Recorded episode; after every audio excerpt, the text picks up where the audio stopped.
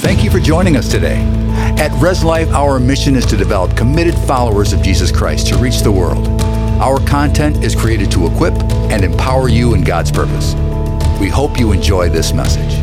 Welcome again. Happy New Year. How many of you guys made a New Year's resolution? The rest of you guys have given up on New Year's resolutions. All right, so Pastor Dwayne, he actually made one for 2019 to ride 5,000 miles on his bicycle outside. And so he was, he, he accomplished that. Um, courtesy of a little bit of good weather, so I think he had to ride a little bit into December to, to hit his 5,000 miles. He decided to get a jump start on doing it again this next year. And he went biking on Friday. I uh, did a 22 mile ride. Roads were fairly nice because they salted them. But as he was racing back home, the driveway was not salted. And yeah, he hit the ice and flipped his bike out and landed down and cracked his hip. They screwed it together yesterday and he'll be heading home from the hospital today. Um, but uh, that means he can't be here this morning. Um, and this abnormal thing of him watching online. So we're going to try to welcome him. Can you guys all welcome Pastor Dwayne from online?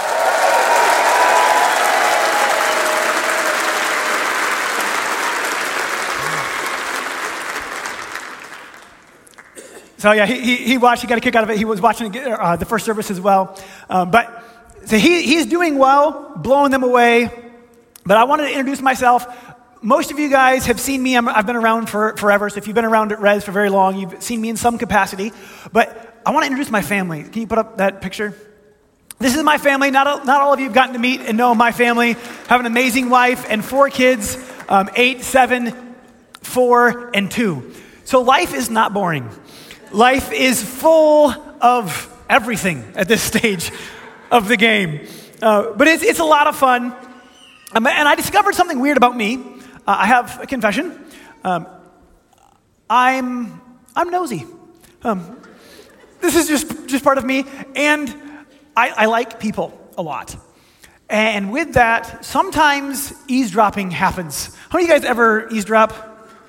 Okay, the rest of you are just too ashamed to admit it. But, but this is a thing in life. It just happens. And like, I got an office, and there's other people who have offices that surround my office. And sometimes you'll be trying to work, and all of a sudden you're like, there's conversation out there. And you try to ignore them. Um, and like, to be honest, I normally shut my door and I play music. Not because I really care about the music, but because it keeps me from listening to what's happening outside of my office. And, and I can kind of like ignore them a bit unless they say my name. Like, this is just a thing. This is like human nature. You ignore people all the time, and there's all this noise that you're hearing, and then all of a sudden someone says your name, and you're like, huh? What? What? What was that? What they saying? And like, you, you like come alive and you enter a conversation. You can be at a restaurant, and you're like sitting there engaged in this, and then somebody three tables over either says your name or brings up a topic that you're like passionate about, and all of a sudden you're like, huh? What was that? And you're somehow, all of this chatter went from being like Charlie Brown to like a clear conversation three tables away. You're like ignoring all of this other chatter that's happening, and you're like zoned in. Maybe that's just me. Okay, but but it's, it's a human thing that you hear a lot of sounds, but hearing it and hearing it and like listening to it are different. And when we tune in, all of a sudden we're able to hear something that we couldn't hear before. Um, but I also have this confession. How many of you guys have ever heard or had someone ask you, Are you listening? The rest of you either weren't listening to me or are really lazy and couldn't lift the arm. But there, there's this thing, and I, I have to confess, um, this is actually a point of frustration occasionally for my wife. Um, because there's times where we're having a conversation, except I don't know that we're having a conversation. And when it comes out that we're having a conversation because I did not answer the question or did not respond properly, and she says, Are you listening? And I respond with, To what? I get in trouble. Um, but in, in fairness, I have to defend myself and say this frequently happens when she's in a different room. And so I am in the kitchen and she is in the living room and we're having a conversation that I am unaware of. And I'm assuming that she's talking to the kids and the kids are doing something and they're talking and, and then she's like, So what do you think? I'm like, About what? Were you not listening to me? I was, I was supposed to be listening to you. It Happens when I'm in the other room. Happens a lot when I'm listen- I have earbuds in. If you got like earbuds in, you're listening to the Bible, listening to a sermon, listening to something, and she's she's talking and she's like, "Are you listening?" Like, no, no, I was not. I was listening to a, to message. Um, or when I'm doing dishes. When I'm doing dishes and the water is running right in front of me and there's like clanking of dishes and water running, if you're not like right here, you're not, you don't count. Like, your, your words are not catching it. And I get in trouble there, but I get in trouble the most when I'm in the other room with earbuds on doing the dishes. But it's this thing that sometimes someone is speaking, but just because they're speaking doesn't mean you're hearing. Just because you have ears doesn't mean you're hearing. It doesn't mean that you're listening. It doesn't mean the fact that your ears work well doesn't mean you're hearing. And this is this thing because our world has so much noise. Our world is so busy, it's so connected that it becomes disconnected. It's this weird fascination. Um, most of you guys are familiar with Facebook. If you don't have a Facebook, you at least have heard of Facebook. And if you haven't, welcome from underneath the rock. Um, but Facebook is huge and it tells you that you've got all of these friends. I got on there just to check and it was like, you have like 1,900 friends. And I look at them, I'm like, I don't know who some of them are. Like it says that we're so connected, but it says I'm so connected to so many people that I couldn't be connected to. That I become disconnected from those that I'm supposed to be connected to. And you sit here and I talk to people and they're like, you know what? They're like, this is going on. And I'm like, oh man, that's news. Congratulations on that. And they're like, how did you not know? I'm like, how was I supposed to know? And they're like, I put it on Facebook. I'm like, how is that supposed to help? I'm like, there's 1,900 people in my feed. They're like, I can't. Like, I'm not going to get on there. It's not going to show me everything that everybody does. Because if I try to tune into everything, I accidentally tune out from a lot of things. Just because I have ears doesn't mean I'm, I'm hearing. And if I'm not careful, all of these voices become overwhelming and I don't realize which voices I'm actually hearing anymore. And I looked at this. This isn't a new problem. Facebook may have helped us get a little bit more connected and disconnected at the same time, but this, this large amount of voices that are trying to speak into your life, that are trying to fill your heart, that are trying to direct your decisions, is an, is an old thing. In fact, I go in my Bible all the way back into to Luke, and it's talking about Pilate. And Pilate has voices that are going on. See, one day they bring Jesus before Pilate and they say, We need to crucify this man. And he says, Why? And he's like, I'll, I'll, I'll I'm a judge, I'll, I'll, like, I'll examine him. And so he begins to examine him, and in, so we're in Luke 23, verse 4, he says, I find no fault in him. And then again in verse 14, he says, I find no fault in him. And through this whole thing, we, in one of the other gospels, it records that his wife sends him a message and says, Don't have anything to do with this righteous man. And he has this voice, and he has the, his own judgment that said, This man is innocent. But in verse 23, he says, I have no, found no guilt in him deserving death. Or sorry, that's verse 22. Then verse 23, it says, um, but they were urgent, demanding with loud cries that he should be crucified, and their voices prevailed. So Pilate decided that their demand should be granted. And I'm listening to this, I'm like, you had, you declared him innocent. Your wife told you to leave him alone. But there were these other voices. And there's these voices, and he chose the wrong voices to listen to. And there's, there's this thing where all of us are hearing, there, there's so many voices that are trying to speak into our life. There's so many voices that are speaking into our heart. And the voices that fill your heart direct your life. Um, in John 13, there's a, a strange verse. It's not a verse you hear preached very often. And I remember reading it and just thinking, this is weird. And then I read it and I was like, I think this has happened to me. And then I thought about it and I said, I would bet this has happened to you. But it may not seem like it at first, but just track with me a second. Uh, John 13, 2 says, During supper, when the devil had already put it into the heart of Judas Iscariot, Simon's son, to betray him, him being Jesus. Let's, let's pause here a second. When I was a kid, I read this verse, and it says that, that the devil had already put it into his heart. I thought like as a kid, that this was like a hostile takeover. Like Judas was there, and like the devil came up and was like, Pardon me, incoming, and like stepped inside, like, Gotcha.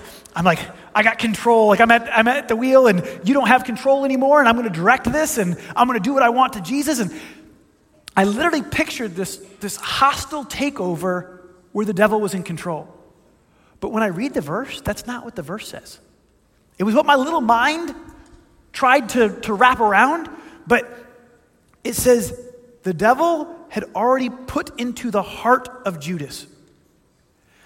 When in, the Gospels, it records a story of Jesus setting a man free who had thousands of demons. The, the demons said that there was a legion, which is just over 6,000, between 6 and 7,000, but um, the devil's a liar and the father of lies. So I don't know if I want to trust the fact that it was a full legion, but they, they took 2,000 pigs over the edge, so you figure there's thousands. And when they all wanted to run from Jesus, the man ran to Jesus. So it wasn't a hostile, lose control takeover. So I'm looking at this, I'm like, so, so what, what does it look like when he fills his heart? Because if this isn't a hostile takeover that happened once in all of time in order to, to, to try to crucify Jesus, then there's the possibility that it still happens today. And if it still happens today, then I want to know what it looks like. See, because I, I begin to look and discover that filling your heart is different than taking you over. Um, Ananias and Sapphira, in Acts chapter 5, verse 3, they, they, they saw somebody else sell their land and give it to the apostles and lay it before their feet and say, Here, here's all the money from the land that we sold. Use it to help people that need help. And they saw them and they're like, Dude, that guy's amazing. And everyone looked at that guy and everyone was like, oh, that was awesome. That was generous. And they're like, I want everyone to look at me like that. So Ananias and Sapphira, they, they sold some land. And instead of taking and saying, we're going to give away this large amount of the proceeds, we're going to take half of the money, we're going to give it to the church so that they can be a blessing, they took the money, they took what they wanted, they took the leftover, and they said, look, we sold the land and we're giving it all to the church and they lied.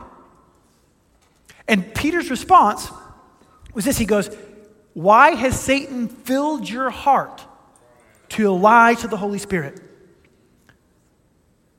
Why, in verse 4, why is it that you have con- contrived this deed in your heart?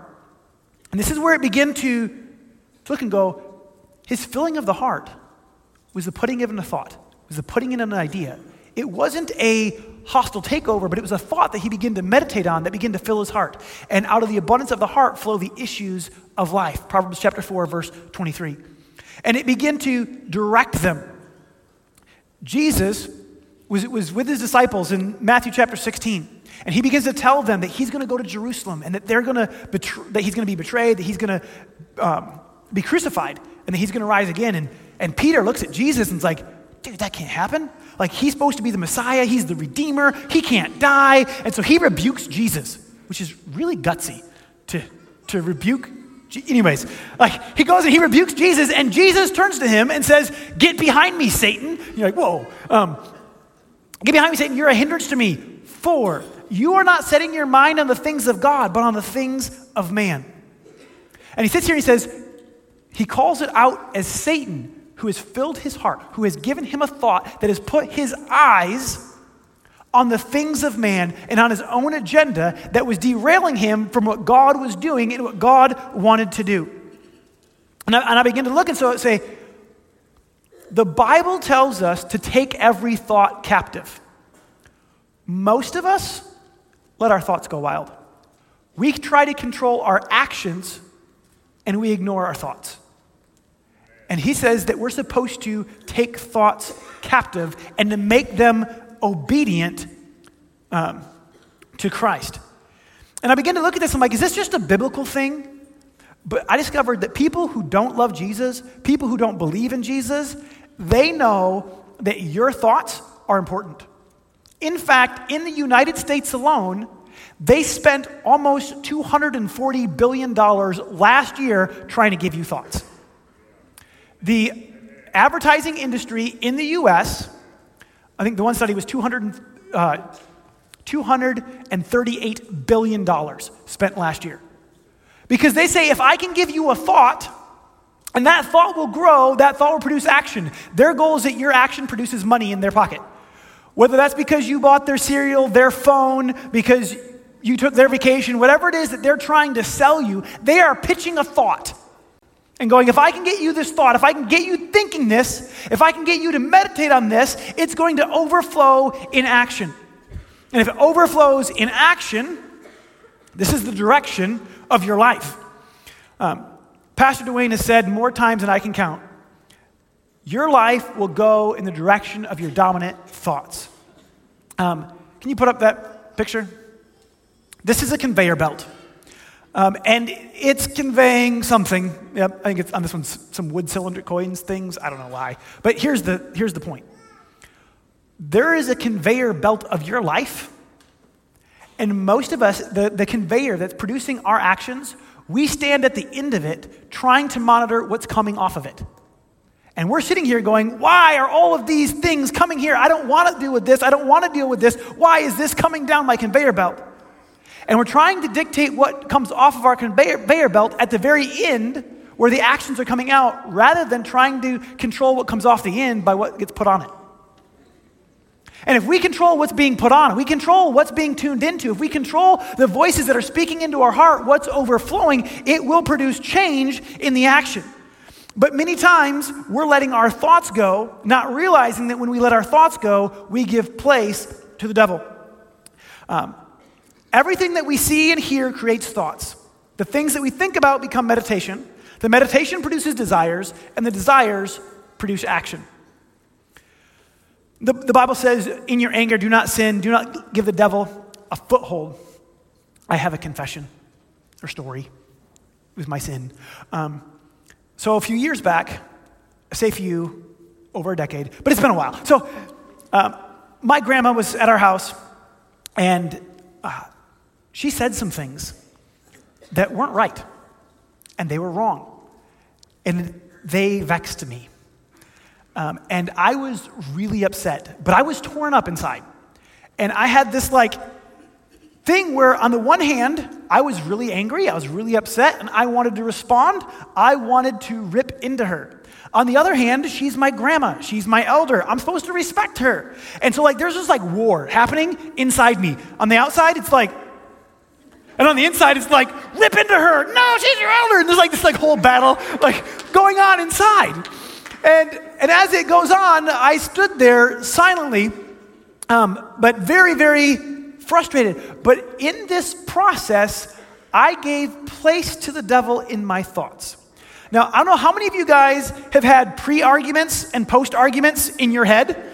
Um, you're getting ready to have a conversation and you're all like going through this is what I'm going to say, this is what I'm going to tell them, I'm going to let them know, and like you're ripping into it, or you have that conversation and it doesn't go the way you wanted and you leave and in your head you're going back going why didn't i say? I should have said next time i'm going to say and like okay maybe that's just me. I'm weird. Okay but but i, I was i was doing this and, and so i'm standing there and i'm like I, I should do i not? And then by the time i'm like i really want to tell her this this this is where she's wrong. And and like i can do that with the best of them. I grew up the Bible is not new to me, so it's not even just like I can tear into her. I'm like, she's wrong. Verse here, verse here, verse here. I'm like, I can lay into her.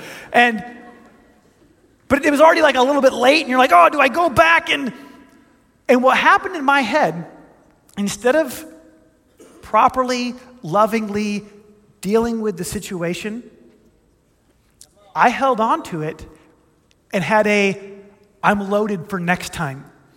But by golly, next time she says something, I'm to let her have it. I'm to unload both barrels and it's all loaded. And like, I was ready. And I didn't realize what I was doing until it began to rot inside of me. The Bible says not to let a root of offense uh, not to let offense take root in you, that it would spring up and defile many. And my mom noticed that something was off. And she's like, and, I don't remember how she brought it up. I think she was able to pinpoint that it wasn't just something somewhere, but there was something off in between myself and grandma. And she called me out on it. She's like, What's going on? And I'm like, Let me tell you. and I was like unloading on, on grandma and what she said and how it was wrong and what the Bible, and I, I was just like ready to rip into her and it was ready to just overflow because I had filled up on this wrong thoughts. The Bible says that's a foothold for the devil. And my mom just looked at me and she's like, You need to forgive. And I'm all like, Oh, you just deflated my gun. Like, I was loaded and ready to let her have it. But the Bible does say I need to forgive. like, how am I supposed to nail her with the Bible if I'm the one disobeyed? Anyways, and it was this thing where sometimes we don't realize that we're trying to control some actions, but we let this thought go, and this thought then produces, and it begins to fill our heart, and our heart begins to direct our steps and direct our life because you go in the direction of your dominant thought. And this comes up where people are struggling and they're struggling with an addiction. They're like, how come I can't get free? I don't even want to do this thing anymore. I, why, how is it that we keep having the same problem here? And how is it that we keep coming into this? Because they're trying to change the action at the end of the conveyor belt, but they're not changing what they're putting on the conveyor belt. And they're wondering why the actions keep coming out at the same time, even though it's not the action that they want. But when we, we let these things go and we let in bitter, lustful, greedy, selfish, thinking and voices fill our heart. That's what they produce in our life. Jesus said, For out of the heart proceed evil thoughts, murders, adulteries, fornication, thefts, false witness, and blasphemies. This is this, this thing in, in Chronicles, it records the different kings of Israel. And one of the, the things that it does, either in the beginning or the end of their reign, it'll give you like their report card. And it says, This king was good this king was evil. And it just kind of like lays it out. Well, Second Chronicles chapter 12, verse 14 is Rehoboam's report card. And it says this it says, And he did evil because he did not set his heart to seek the Lord. It doesn't say he did evil because he set out to be a villain. Because one day he woke up and decided, I'm going to be the worst king. Because one day he woke up and said, There's time for an evil king. I am that king. Like, there's none of this. It just says he, he didn't set his heart to seek the Lord. He wasn't intentional about what he saw, he wasn't intentional about what voices filled his heart. And so the voices that he heard were just the voices that were around and that were the loudest. And it took him the wrong way. And it sits here and says that, that it derailed him. But I have, I have good news. I have hope. Because the Bible says in Hebrews 12, it says, Let us lay aside every weight and the sin which so easily ensnares us. It tells us that we can lay them aside. In Romans 12, it, it kind of lays out how it says, Do not be conformed to this world, but be transformed by the renewing of your mind. It says that, that we can be transformed. All right. This bottle is you. Not that you're made of plastic, but just track with me here. This bottle is going to represent your heart. The air inside this bottle represents a lot of thoughts, a lot of voices that shouldn't be what's filling you, but they are. And you decide, I don't want to be a selfish, greedy, lying, lustful, fill in the blank with whatever issue fits. And you're like, okay, I'm going to remove these things from my heart. Okay, what happened? I sucked a bit of air out. What's in it now? Air. So, even when I try to pull these things out, I can't remove all of the air. And even if for a moment I remove all of the air, in just a moment again, it's full of air again. But watch this. Fill it back up here. No matter how many times I try to empty it, I can't get it to stay empty. But if I begin to pour in, I begin to tune into something different. I begin to fill up on something different. Where's the air? It's gone now. Not because I was like, I'm going to be so good, I'm going to be so good, I'm going to control every one of my actions, but because I changed what filled my heart. I began to fill up on what was good, what was right. I began to set my ear, turn my ear to what God was saying. When I began to tune my ear to Him, it began to drown out some of the other noise. It turned the voices that I had been listening to into the Charlie Brown, wah, wah, wah. And now I'm hearing a voice that's directing me in His way that's going to produce life and change in my life. And it changes us. See, Jesus said this. He said in Matthew 26, verse 41, He says, Watch and pray, lest you enter into temptation. The spirit indeed is willing, but the flesh is weak. All of us are listening, all of us are meditating. The question isn't are we, the question is what are we meditating on? What are we listening to? And some of you can look at me and go, This is what I'm meditating on. And you can like spit it out instantly. And others have no clue. If you have no clue what you're filling up on, you're filling, filling up on whatever's happening around you. And you're just being filled by, by all of that. That is not going to produce the fruit that you want to produce. He says, Watch and pray lest you enter into temptation. He goes, Tune your ears to God. He goes, If you will stop, he goes, Your flesh is, um, your spirit is willing, but your flesh is weak. He goes, But if you'll tune in, if you'll fill up on what God's saying, it's going to strengthen you, it's going to produce fruit.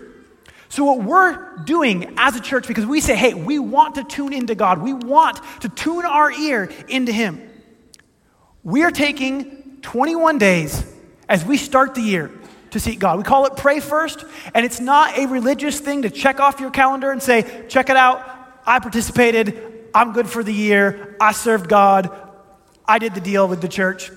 But it is 21 days to tune out from some of the different voices that have been filling us and to go, God, I'm going to tune into you.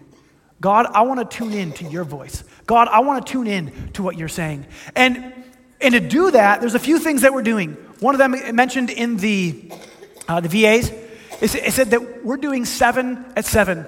I'm not asking you to pray for 24 hours a day. If you can do that, props to you. You're better than me. Go for it. But for the rest of us, we're making it really simple this year. We're asking all of you to join us for a prayer from wherever you are at 7 o'clock. 7 a.m., 7 p.m. If you've got a phone, set an alarm. You can set it for 6:55, and so you can be there. If, if you're driving at that point, just pray from there. But if you're um, somewhere that you can, we'll be leading a prayer online on Facebook, on our church website. If you go to reslife.org, you can go in and you can click it and say, "Watch." And you can join us as we lead in prayer. Say, "We're going to be united, and we're going to tune into what He's saying. We're going to tune some things out." So we're going to do what's called a, um, a Daniel fast. A Daniel fast is not named after me. It is named after the Daniel in the Bible. It comes from Daniel chapter 10.